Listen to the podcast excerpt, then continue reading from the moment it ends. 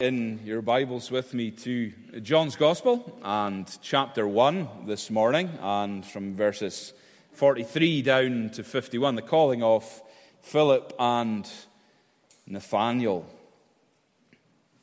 Isn't it true that there are some things in the Bible and the Christian faith that we begin to think about that are perplexing for us, that stretch our minds, our understanding? For example, did you choose to be here today? Or was it foreordained that you would be here? There are big fields of theological doctrine the free will of man over against the sovereignty of God, God's election of us, or our choosing of Him. We say, well, these things are challenging. They're difficult for us to wrap our uh, limited minds around. And yet, the Bible teaches that both of these things are true that God elects, and yet we are called to make a choice. That God predestines a people for salvation, and yet we are called to receive and to believe in Him. How is it then that both of these things can be true? That seems on one side of things, from a logical and rational point of view, impossible, does it not? Well, let me try and put it into terms that are perhaps easier for us to access. As I sat in the manse uh, spare room this morning at the window, praying and preparing for this morning, I was struck by the sound of a, I presume was a private jet hurtling along the runway there and taking off into the sky. And as I reflected on that, I realized that that plane is going to a predetermined destination. Let's say they are flying from London, uh, from Dundee to London. Perhaps then they're flying on from London to New York.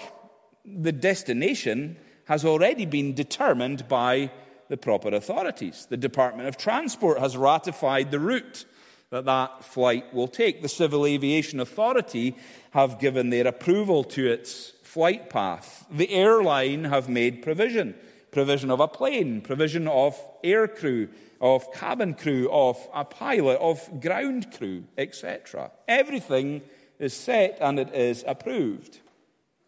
However, on board that plane, there are passengers with free will. There are passengers who have made a series of choices. They've chosen to fly, first and foremost. They've chosen which airline they're going to fly with. They've chosen what date they're going to travel, what destination they're going to go to. They might even have chosen what part of the plane they're going to sit on. And once they're aboard, they're not chained in one place. There is an enormous amount of freedom to move about that plane as it travels toward that predetermined destination. They can eat, they can sleep, they can read, you can talk, you can walk around. And yet at the same time, they're being carried to that predetermined port. You have sovereignty involved, but you also have freedom of choice involved. And in that scenario, they do not contradict. And every so often we come across these kind of truths within God's Word where they are wedged into the same thing and they force us to consider what it is that we believe. Here we are in uh, John's Gospel and chapter 1, and on the face of it, we look at something that is very straightforward. Jesus is calling the first of his disciples. He's already called three of his disciples, and now he comes to Philip and to Nathanael. He's calling them to come. But at the same time, they are coming to him. They are choosing to follow him. So, which is it? Did he choose them to come to him, or did they choose to follow Jesus? Well, we could say that it's a matter of perspective, couldn't we? Could it be that both are true? It's not either or, but it's both and. It's a question of perspective. If I was to say to you this morning, is a person who is five foot three tall or short? What would your answer be? Well, that very much depends on how tall you are. If I looked at somebody who was five foot three, I would say, well, they're not tall. They're short. I'm six foot two, and therefore they are not as tall as me, and therefore they are not tall. However, if you were four foot nine, you might look at them and long to be five foot three. It's a matter of perspective isn't it? And with that, we look at the text this morning and we see that the perspective with which we look at things and the perspectives that are apparent are significant for us. We live in a beautiful part of the world up in the northwest of Scotland, in Loch Broom. And at the head of Loch Broom, there is uh, a famous gorge called Corrieshalloch Gorge. They're building a visitor centre there at the moment because there are hordes of people that come on buses every year to go down and take in the gorge, to walk across the bridge, and to feel their insignificance when faced with the majesty of God's creation. But you imagine that that bus turns up there and a, a group of people go down, and the first person is an artist. And they look at this and they say, Wow, what a magnificent sight, what a vista. I must get this burned, etched into my mind that I may put it onto canvas to appreciate it for time to come. The next person may be a pastor and would say, or a Christian would say, Wow, well, look at God's marvelous creation. Look at his handiwork. Is this not a sight to behold? But then the next might be a shepherd from down the road would say, Well, what a terrible hole to lose a sheep in. They're all correct, but they're all looking at it from a different perspective. And so that's what I'd like to do with this text this morning is look at it from a couple of different perspectives as we consider the calling of Jesus' disciples and what we might learn regarding our own faith and our own ability over against God's sovereign choice. And we're going to do that by considering two perspectives. One is the divine perspective, that is, God choosing people. And the second a human perspective. People choosing God. Can these things coexist? And how do they fit together? So, number one, then, the divine perspective. It's pretty evident as we open the Bible and as we read God's word that Jesus is part of the choosing process here, isn't he? That he makes choices, that there is a preference. He makes his choice. Verse 43 Jesus decided to leave for Galilee, and finding Philip, he said to him, Follow me. Now, this was against the norm culturally. Rabbis, teachers of Jesus' day, typically did not do this with uh, their disciples. Uh, it was the protocol that a disciple would follow the teacher, not that the teacher would call the, the, the, the student to follow them. Rabbis te- generally did not call people to follow them, but they would come, they would listen, that they would think, okay. Jesus, however, is different. That shouldn't be a surprise to us. He was always different. And we see here at the very outset Jesus taking the initiative, Jesus having a preference, Jesus going to a people. So we see his preference, but we also see his omniscience, that he knows all things. He is all knowing. In verse 44, it tells us that Philip, like Andrew and Peter, was from the town of Bethsaida. Jesus knew exactly where he wanted to go. He wanted to go to Galilee. And he knew before he went to Galilee who it was that he was going to meet. He knew that Philip was in Bethsaida, and so he makes his way to Bethsaida. Now, hold on to that thought for just a moment verse 47 says, When Jesus saw Nathanael approaching, he said of him, Here is an Israelite in whom there is no deceit. How do you know me? Nathanael says. And Jesus responds, Well, I saw you while you were still sitting under the fig tree before Philip called you. So here's these two guys, Philip and Nathanael, and Jesus knows where they live. He knows a little bit about their character in advance of their meeting. And he knows even the secret hangouts that they frequent. He is all knowing. Now, look at something in verse 50, uh, verse 50 if you will. I'll call this uh, providence. There is this prediction. I, I, you believe because I saw, I saw you, I told you I saw you under the fig tree. You will see greater things than that. Jesus is omniscient. He is all knowing, and he knows that he could arrange Nathanael's life into whatever experience he predicted. That's providence, isn't it? It's God enacting things within the world to shape our experience, the supernatural arrangement of natural events. Now, that's not the miraculous. People mix up perhaps providence and miracles at times. The, the miraculous is the intervention of the supernatural which is imposed upon the natural world. Providence, however, is simply natural events that happen according to the sovereign will of God. The word providence itself comes from the Latin provideo, which means to see in advance. God sees, God knows, and God arranges everything in advance. He is sovereign. By definition, He is in control. He has all control. So these two guys, Philip and Nathaniel, they're being schooled in theology in one paragraph. It's like this little crash course that God knows who they are, where they are, what they're doing. He understands them, and He comes to them to call them to Himself, to choose them. Now, from the divine perspective, that is always the case. People come to know the Lord Jesus Christ as Lord and as Savior because God has sought them. Because God seeks us first and foremost. It doesn't matter who they've gone to hear or who's initiated the conversation or what the series of events have been. It is God who is the architect of all these things because ultimately and originally, faith and salvation begins with God and with His choice and with His predestination. And they're going to discover that, and hopefully we will too. John 15, 16, uh, Jesus says to his disciples, You did not choose me, but I chose you and appointed that you might go and bear fruit, fruit that will last. But notice this. Go back to uh, verse 40. You've got Andrew and Simon Peter uh, they've, they've heard of Jesus. They're following. The first thing Andrew did was go and find his brother Simon. And what did he tell him? We have found the Messiah.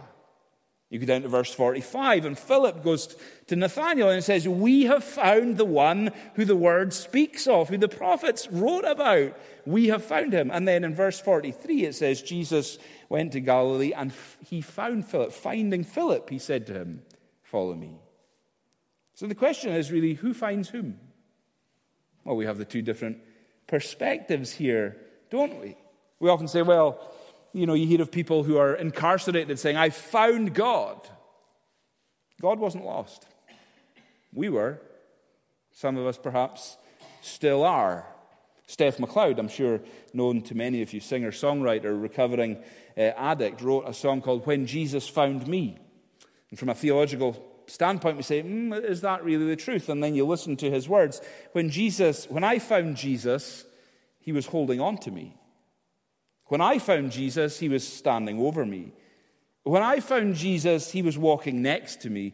When I found Jesus, he was heavy on my heart. I once was lost, but now I'm found, said the hymn writer. I was blind, but now I see.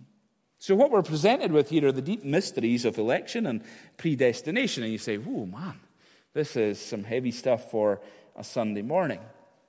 And yet, it's really important for us to consider these things because we have to make a choice, don't we? On one hand, we have the Bible's frequent command to us, the command to the non believer to engage in choice, to make a decision, to choose. John the Baptist has already said it many times repent and believe the good news. Take a step, engage in an action, turn from your sin. That's what to repent means. And believe, put your trust in, rest all of your hope upon. There is a command there to engage in choice. Matthew 11, Jesus says, Come to me, all you who are weary and burdened, and I will give you rest. Well, it's an invitation. There is action required on the part of the person who has been invited. John 5, he says to the Pharisees, to the Jewish leaders, You study the scriptures diligently because you think that in them you have eternal life. These are the very scriptures that testify about me, yet you refuse to come to me to have life. John 7, Jesus says, Let anyone who is thirsty come to me and drink. Whoever believes in me, Scripture said, rivers of living water will flow from within them. That's just Jesus talking. You can go many other places. Acts chapter 16, uh, the Philippian jailer, whilst he's uh, there. They replied, Believe in the Lord Jesus and you will be saved. There is action required on your part. And if you act, if you choose, then there is life and there is hope and there is eternal security. And yet, at the same time, the same Bible that we learn that we are to choose and to take a step, we discover that we cannot do it wholly on our own. In fact, we discover that whatever choice we have made has already been predetermined by God, that we've already been elect by God out of the world system for salvation before we were born. John chapter 6, Jesus says, No one can come to the Father who sent me unless the Father who sent me draws them. No one can come to the Father unless the Father who sent me draws them. Paul's even more specific, isn't he? For God chose us in Christ before the creation of the world to be holy and blameless in his sight. In love, he predestined us for adoption to sonship through Jesus Christ in accordance with his pleasure and his will. Spurgeon said of this truth it's a good thing that God chose me before I was born because he would have never picked me afterwards. So here we have sovereign election and human decision coming together, and they seem as though they are opposite and they cannot be reconciled, and yet we are presented with them in Scripture. We have what's called an antinomy. Uh, an antinomy. Uh, J.I. Packer's got a very helpful little book called Evangelism and the Sovereignty of God. I'm sure some of you have read it. And he talks about this antinomy. He says that here we have, a, well, here in John 1, we have this theological antinomy. The definition of the word is an apparent contradiction between, between two equally true conclusions. An apparent contradiction between two equally true conclusions. Packer says this. For example, in physics, we have an antinomy. It's called light. There is cogent evidence that light exists as wave, but there is equally cogent evidence that light is particle. But it is not apparent how the same substance can be both wave and both particle at the same time. But there is evidence that it is. That is an antinomy. So we have a theological antinomy here. So, what do we do about it? Do we draw swords? Do we argue about it? People have done that down through the centuries.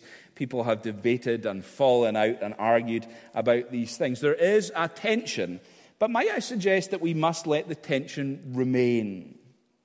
When I was coming down from uh, Ullapool on Friday, I crossed the Kessock Bridge. And those of you who know the Kessock Bridge know that it is a suspension bridge.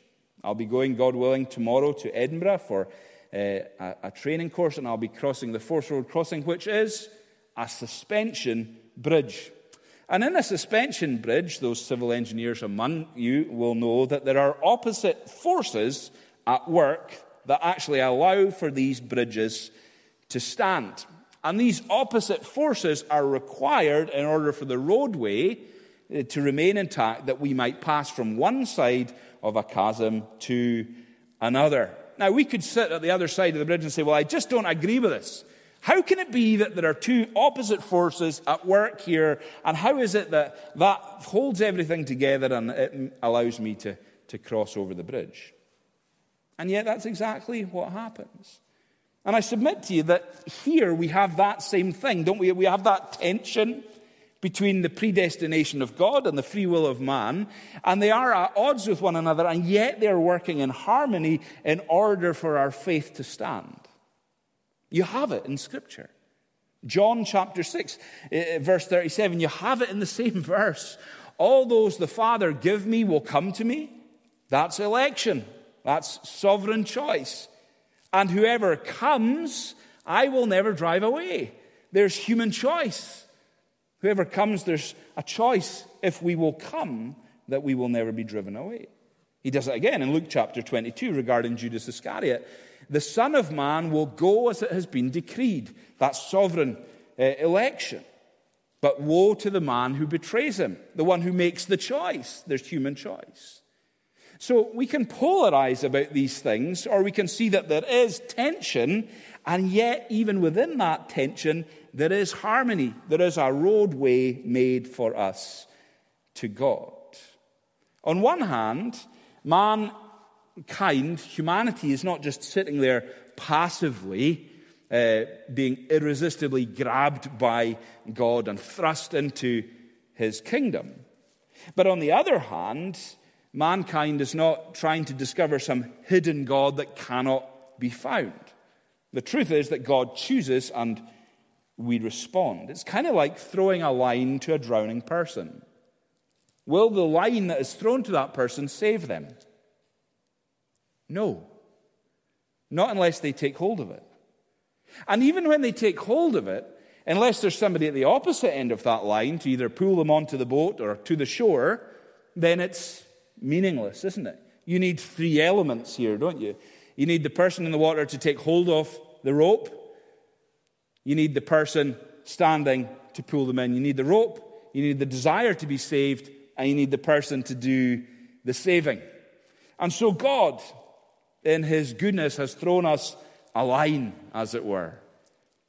And He wants us to take hold of that line in order that He may pull us in to Himself, that He may save us.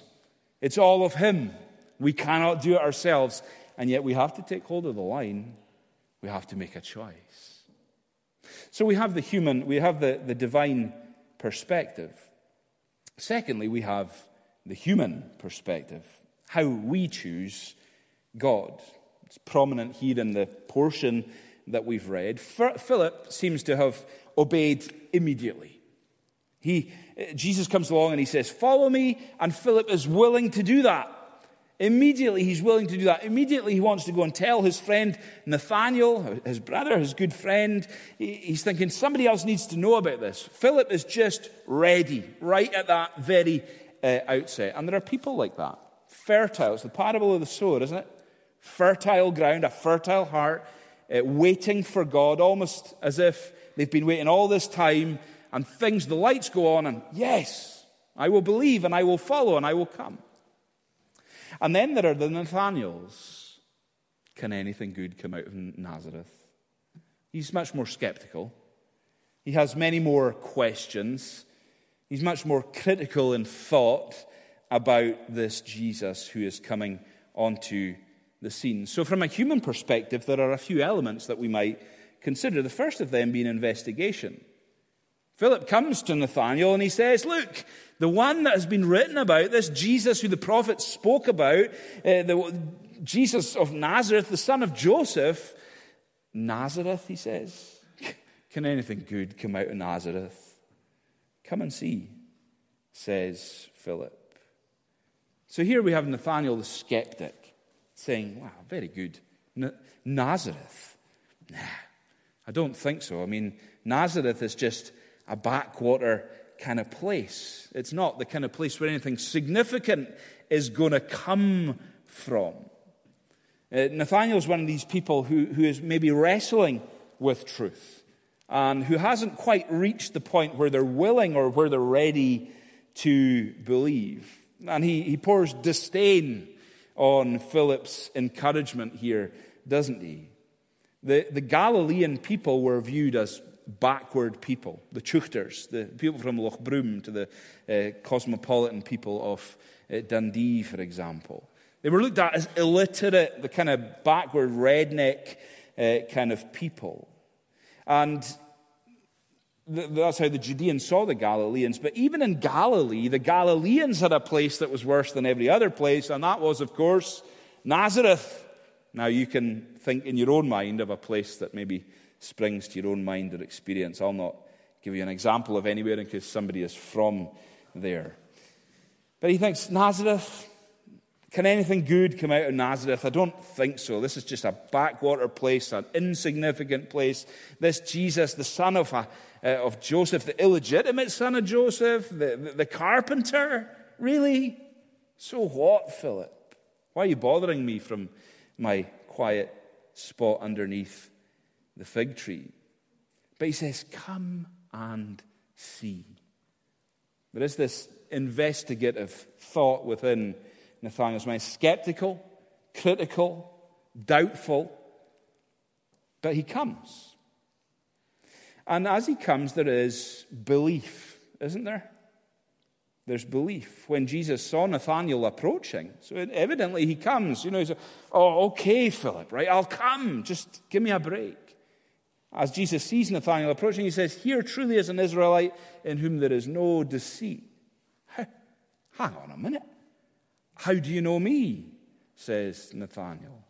And as Jesus responds, Nathanael uses a word that's alethos, it means truth. You're, you're, gent, you're the real deal. You couldn't know these things unless you are who you say you are. You are the one. You saw me underneath. How did you know I was under the fig tree? You must be the Son of God. You must be the King of Israel, just as you say. And it's in that moment you see Nathanael believe. It's a light bulb moment. He just believes right at that very juncture. You see the difference between divine election and human decision coming right together, just in that, in that flash. We don't know what the fig tree thing was all about. People have uh, debated about that, but there's nothing really said about it, so we're not going to dwell on that for Uh, any time. But we've all seen people like Nathaniel, haven't we? In our Christian lives, in our Christian walk. Those who have got issues, those who have got struggles, those who have questions, those who are critical and doubtful and skeptical. And then there comes a moment and it all becomes clear. There is that moment of belief where they go from skepticism to the salvation of God and belief in Him. And they're transformed in that moment. The light goes on within a split second in their lives, and they believe. For others, it's a much slower burn, of course. There is investigation, there is belief, there is revelation. Because that's the third stage, isn't it? You investigate, you come to faith, and then you grow as you find out more, as more and more is revealed to us.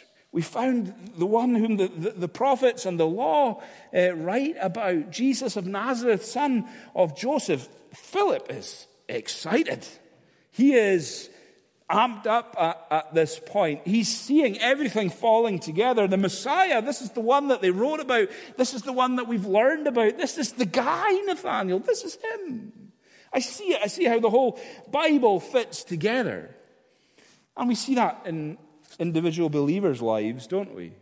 When they fall in love with Jesus and when they, they fall in love with the Bible, when it becomes the living Word of God to them, not just dusty words on a page, when the Bible, God's living Word, becomes the sole guide for living, when it becomes the thing that we turn to in our lives for direction and for guidance and for wisdom. Spurgeon used to say that a Bible falling apart usually belongs to somebody who's not.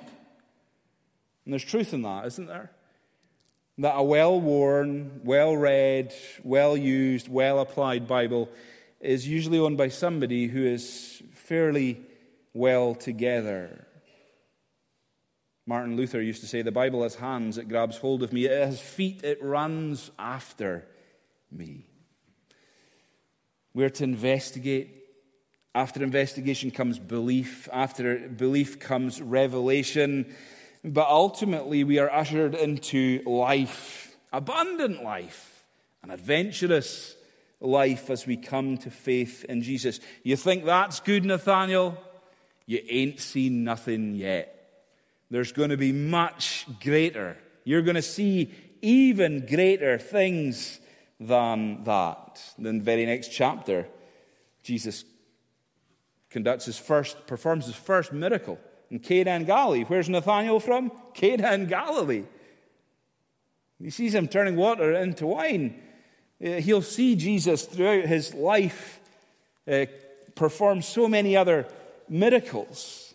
The fact that he knew him under the fig tree will fade into in obscurity and insignificance as he sees the deaf hearing again, and the blind seeing again, and the dead living again, greater things than this you will see.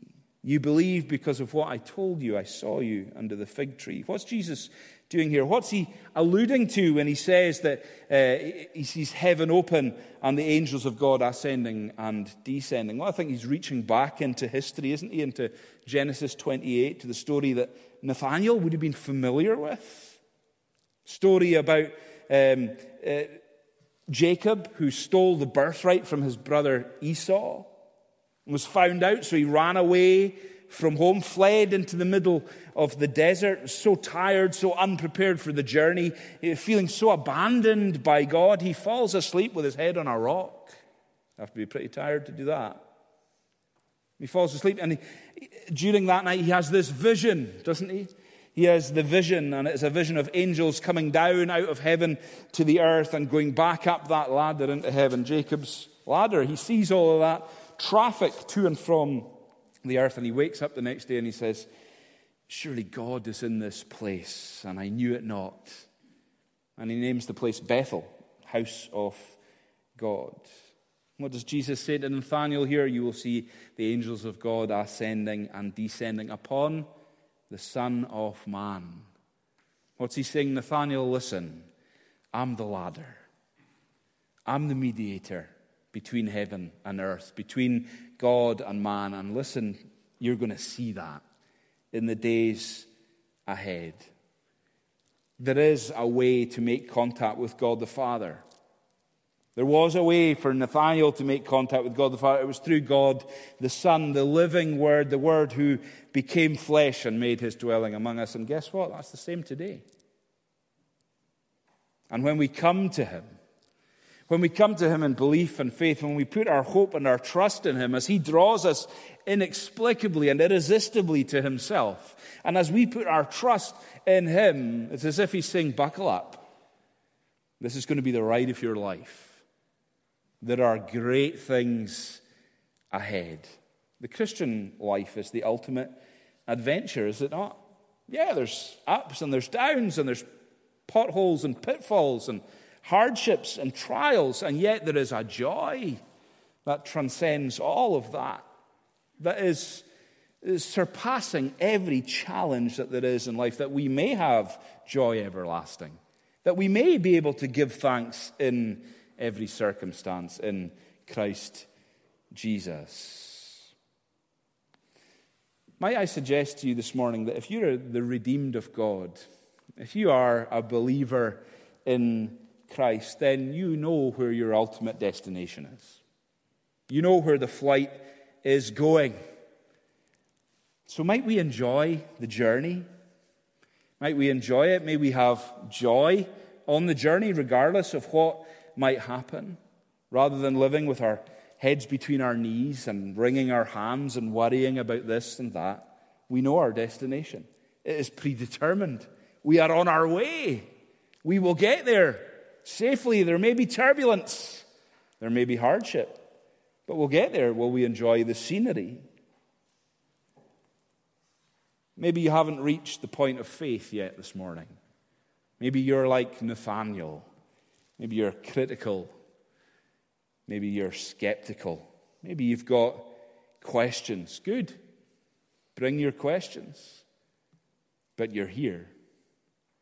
And you're here because God has chosen you to be here. God has predestined that you would be here. God wants you to know that He is with you and that He is calling you to come. Will you? Will you come? You may have struggles and trials. We've all got them. But will you come? You see, when Philip came to Nathanael and said, Come and see Jesus, Nathanael put up a child, oh, Nazareth, what, you know, what, anything good come out of Nazareth? You know, what's he going to do about this and what's he going to do about that? And Philip said, I don't know.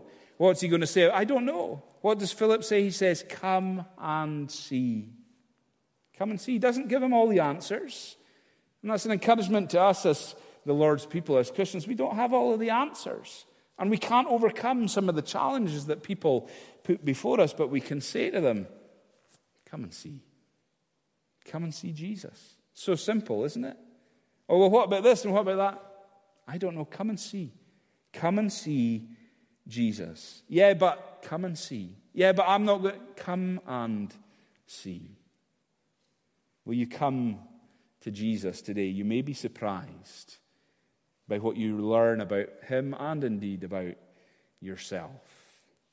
He says, Come.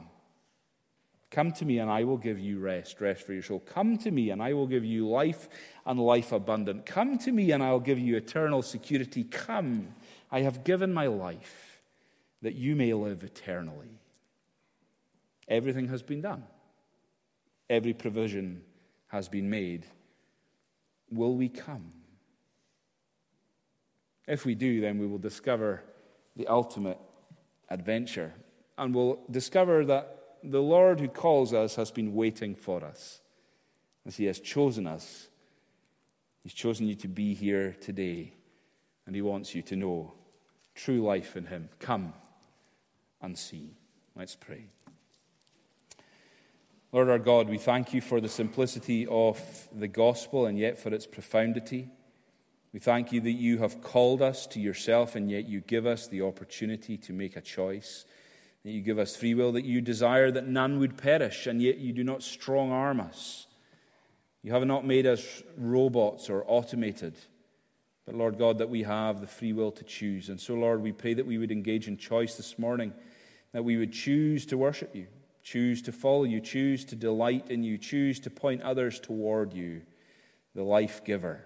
Lord God, we thank you you have called us and that you chose us before the dawn of creation, that you looked down through the corridor of history and selected a people for yourself. We give thanks that we are them and that we can rejoice in your name this morning. Lord, call those outside your kingdom, those who do not know you, draw them to yourself yet this morning, we pray.